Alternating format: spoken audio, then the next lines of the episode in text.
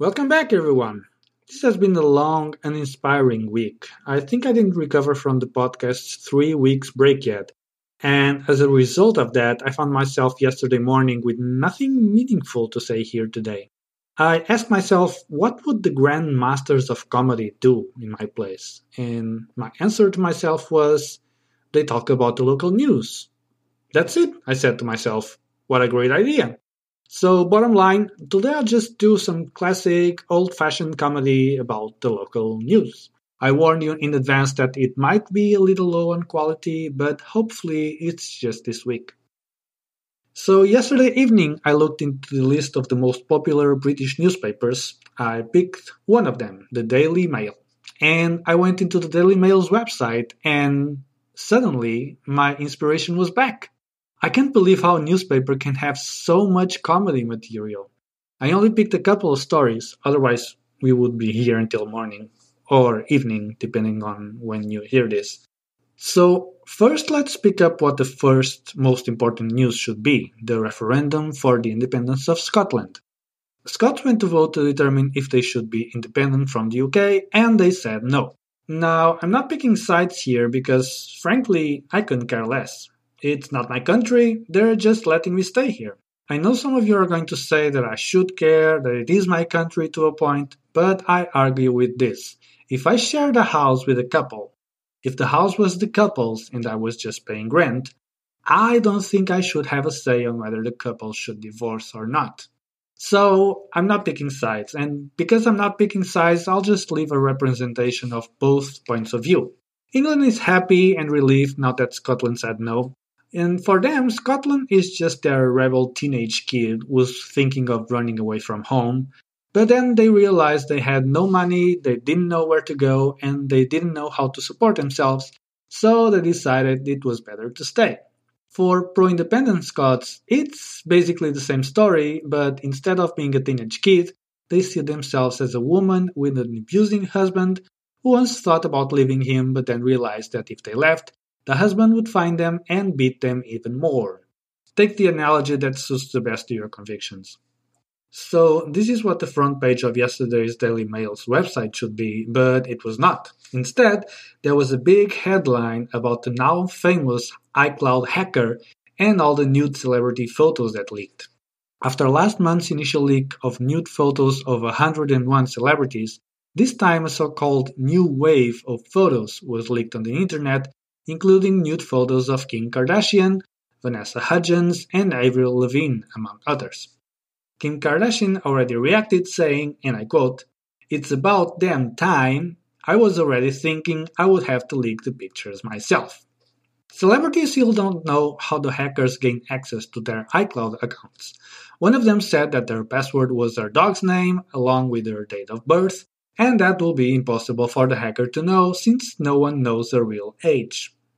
In the meantime, there was another shocking news by the Daily Mail explaining how new home hackers could be spying on us using some brand of webcams that people were buying for their own security.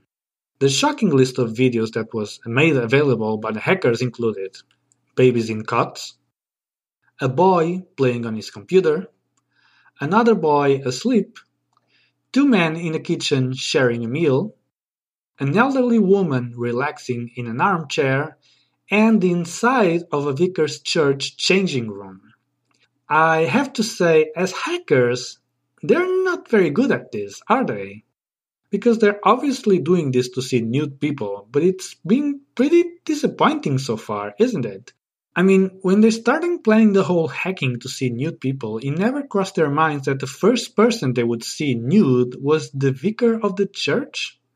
I can just see one of the hackers saying to the other, "Be patient, my friend. Today is just an elderly woman on a chair, but tomorrow it could be a forty-year-old MILF with a big cleavage. You never know." Finally, I caught eye on yet another great piece of news. Celebrity Ireland Baldwin went on record to defend the lacks of yet another celebrity, Kendall Jenner. Yeah, I don't know either. After a magazine showed a picture of Kendalls with cellulite in their legs, Ireland defended their friend saying that the picture was photoshopped, that she had flawless legs, and that she had seen them in person plenty of times. I could do a whole episode on why exactly is this news, but that would just be too easy, so I'm just gonna talk about the girl's name instead. This is Alec Baldwin and Kim Basinger's daughter. They named her Ireland L E S Baldwin. So you heard it well, her first name is a country. Frankly, I think this is a great idea. Why aren't we naming more girls after countries? We could totally have a Norway Johnson, for example, or a Moldavia MacDonald, or a Portugal Smith. Why not? Or, check this out, uh, Greece Witherspoon. Huh? See what I did there? Greece Witherspoon. So good. But that's not the only curious thing about this girl's name. Not only her first name is a country, her second name is an acronym, L E S. I have no idea what L E S stands for. The best match that I found on Wikipedia was Launch Escape System, which was probably what Alec Baldwin did when Ireland was conceived. But I don't really think it stands for anything. It looks more like Alec and Kim were using a Ouija board to determine the girl's name. You know, that board that is used to summon spirits and everyone gets their hands on a pointer and it moves to different letters?